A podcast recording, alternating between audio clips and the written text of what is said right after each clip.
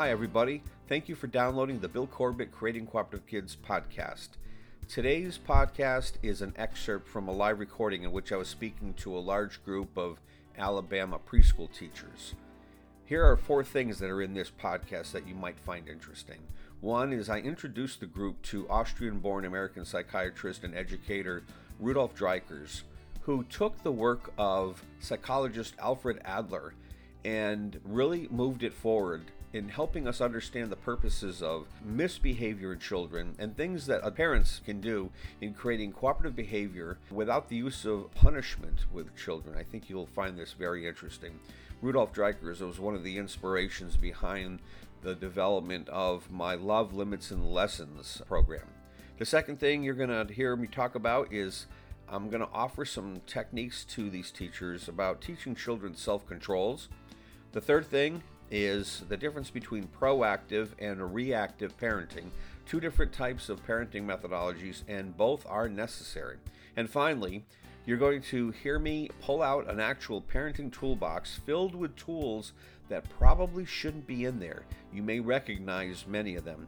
Now, although you won't be able to visually see my presentation, you can hear me introduce each of the tools, so you kind of have to use your mind's eye in really listening to the session. I hope you draw a lot from this. Please enjoy today's podcast. This book was printed around 1950, around 1952. It's called Children the Challenge. Anyone read this book or heard of this book before? Very few have. It's now out in reprint. It's called Children the Challenge by Rudolf Dreikurs. What Dreikurs said was you cannot apply any discipline until you first understand why children are behaving this way. You first have to understand what their motivation is.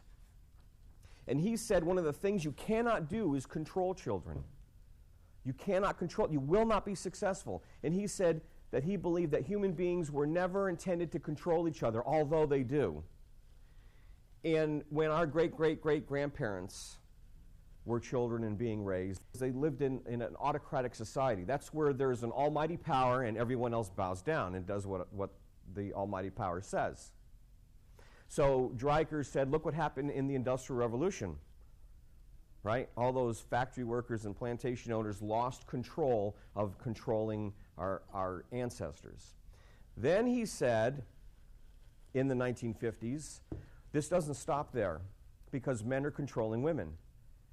And if they're not careful, they're going to lose control of them. And women are going to no longer be controlled by men. Look what happened with the equal rights movement, right? And then he went and made one more prediction. He said, We've got to stop controlling our children, or it's going to get worse.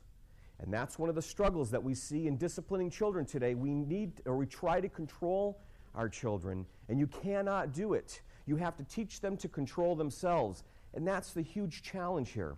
Some of the things that I'm going to tell you this morning may seem kind of odd and strange and weird. For some of you, it may not. All I'm asking you to do is open your minds and open your ears just for the session. You don't have to believe in what I'm going to tell you, but I'm asking you to consider it. Consider the difference in raising children and using discipline in a way that truly raises cooperative drug free kids, because that's what we want to do. And you can't do it by controlling children. And the first step, Dreikurs says, is you first have to understand why they're behaving this way. Can you imagine driving your car down the highway and hearing a noise under the hood of your car? What do we do? Do we, do we guess? Do we say, let's see, I think I'll get an oil change? Do we do that? No. We usually take it to someone who can tell us what's wrong. Can you imagine if you just guess that you need an oil change, you get back on the highway, what happens? Oh, it's still making that noise. And that's, what's what, that's the problem with children. We just arbitrarily select a discipline method based on our, how we were raised or what we've learned in our education, and then we get frustrated when it doesn't work. and then you see parents getting so frustrated because things that they normally traditionally use aren't working and it frustrates them. That's what Dreikurs said. You first have to clearly understand what a child's motivation is because there is really a motivation behind it. There are two ways of raising children there's the proactive approach and there's the reactive approach. You know you need both of them. You know it's like a fire. Right? If a fire erupts, there's two ways of dealing with that fire putting it out immediately, and then what do you do so it doesn't reoccur, right? There's two ways of fire prevention. things that we're doing on a regular basis to make sure fires don't occur, but if they do, we have to have another approach as well. The same with raising children. We have to be doing something on a regular basis to avoid misbehavior, but then we also have to be ready with tools when it does erupt. A lot of programs only give us one particular side. So, again, all I ask you to do is consider what I'm going to tell you this morning. Open heart, open mind, and just humor me if you must. I believe that uh, as a teacher, as a parent, we all walk around with one of these. It's our discipline toolbox, except yours are all invisible. For the benefit of this presentation, I've made mine a real discipline toolbox. And when our children act out and misbehave, one of the first things that we do is we go into our parenting toolbox. We see our children in our classroom or our home acting out. We go, okay, it's time for me to pull something out of this box. Some families are still using this. Okay? Some school systems I've learned are still using this. Okay? Now, there's some problems with this tool, even though I am confronted at seminars and talks and workshops and parenting classes. People come up and give me grief that it's their right to use this tool or the switch or the belt. That's fine if they think that that's their right. I'm asking them to consider my point of view, which is there's some problems with this. Okay? Who taught us how to use this? If we use it, who taught us how? Our parents. Who taught them how? Who taught them? It goes back to generations because do you realize you, you may not realize it, but this actually was an effective parenting tool one day. Many, many, many, many generations ago, this was fi- an effective parenting tool because, as I told you before, our ancestors were raised in an autocratic society. This is an autocratic parenting tool. I'm the boss, you're not, keep quiet, or else. Some parents don't even use it, but they use it as a threat. Now, there's some big problems with this tool, of course. We live in a democratic society today, right? We honor each other's spirit, make sure not to offend anyone, caring for the human spirit, but yet some families and school systems are still using an autocratic tool. Can you see a child who's raised with an autocratic tool like this, and then when they turn 18, they're released out into the world and they go, Go discover yourself, explore your spirit, figure out where you fit in this world. And if they've been raised with this, guess what they do? They go out in that world, they're waiting for someone to tell them to sit down and keep quiet or I'm going to spank you. And if you think I'm kidding, any of you heard about the story that happened about two years ago in a little suburb town outside of Chattanooga? There's uh, two 19 year old girls who are working at a shaved ice business. Anyone hear the story? Made the news. They were working for uh, in a shaved ice business for about a year, and one of them finally went to the authorities and revealed that their boss had been spanking them. For a year, anytime they did not perform their job well, he would spank them, take them over his knee and spank them. And you know what? They did not question it. You know, it's kind of a, an unusual case. It did happen, and a lot of questions came out. Why did those girls not question what was going on in the beginning? You know, one of them said, I'd been spanked at home. What's the difference? And one of them could not, they could not tell the difference where this ends. Okay.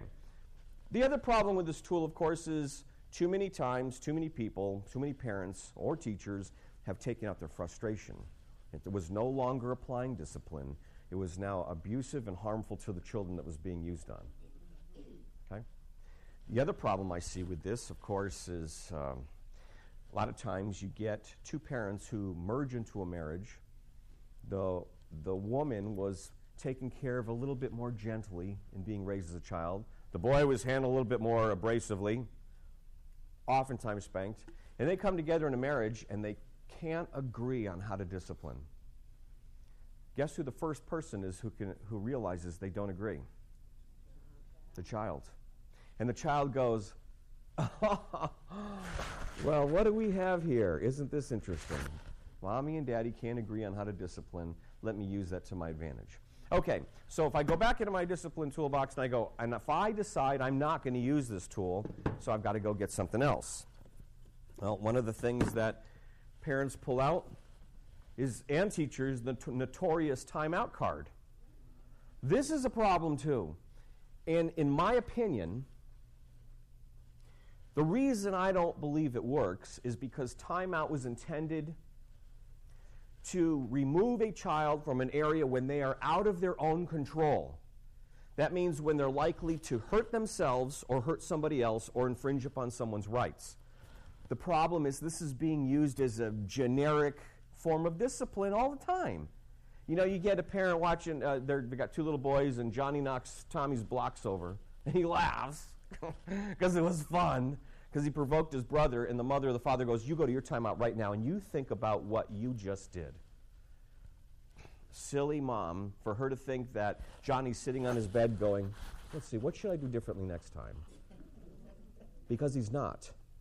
Chances are he's either thinking, Oh, I just got some awesome attention. Look how much fun that was. I knocked over the blocks and now I have to sit in my room. Now I figured out what to do when I want to make mommy mad. And he's learned a behavior that's very ineffective and very inappropriate. Or the child sitting there going, I hate my mom so much that when I come out of my room, I'm going to kick my brother again. Or Johnny's sitting there in his room going, I'm such a bad boy. I'm such a bad boy. Mommy doesn't love me. When I come out, I'm going to draw her pictures and I'm going to kiss her and I'm going to make her the happiest mom in the whole world.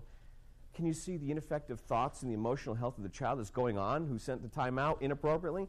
Again, this was used to remove a child. In the Redirecting Children's Behavior program, when I teach and talk to parents, I teach them the appropriate way of using this and when and how to set it up. So let's say that my child's misbehaving and it's, this is an appropriate tool. What else can I do? Well, a lot of parents go into shouting and yelling because they think they, the children didn't hear them the first time. And they shout and yell, and eventually it's talking too much. And you know what happens to children when parents and teachers talk too much? They don't hear a word you say. They fall into something that's called parent or teacher deafness. They don't hear you anymore. And you know what I like in that too? You ever watch the Charlie Brown cartoons when the teacher talks? Wah, wah, wah, wah, wah. That's what they hear. They don't hear a word you say anymore. So I think we can all agree that yelling is not effective. Plus, there's been studies that have been done that says that yelling is more harmful than any physical force because it destroys the human spirit, one of the most sensitive and delicate parts of being a human being. So, what else is left in here? Well, then we return to bribery and rewards. And why? Because it gets instant results. Sort of like the spanking. Why do we spank? Because we don't know what else to do, and it gets instant results. It stops the child's behavior immediately, or this does. And if I decide not to use this, I have nothing left in my parenting toolbox. Thanks for downloading this podcast. For more help with parenting, go to cooperativekids.com or find me on my Facebook page, Raising an Independent Child.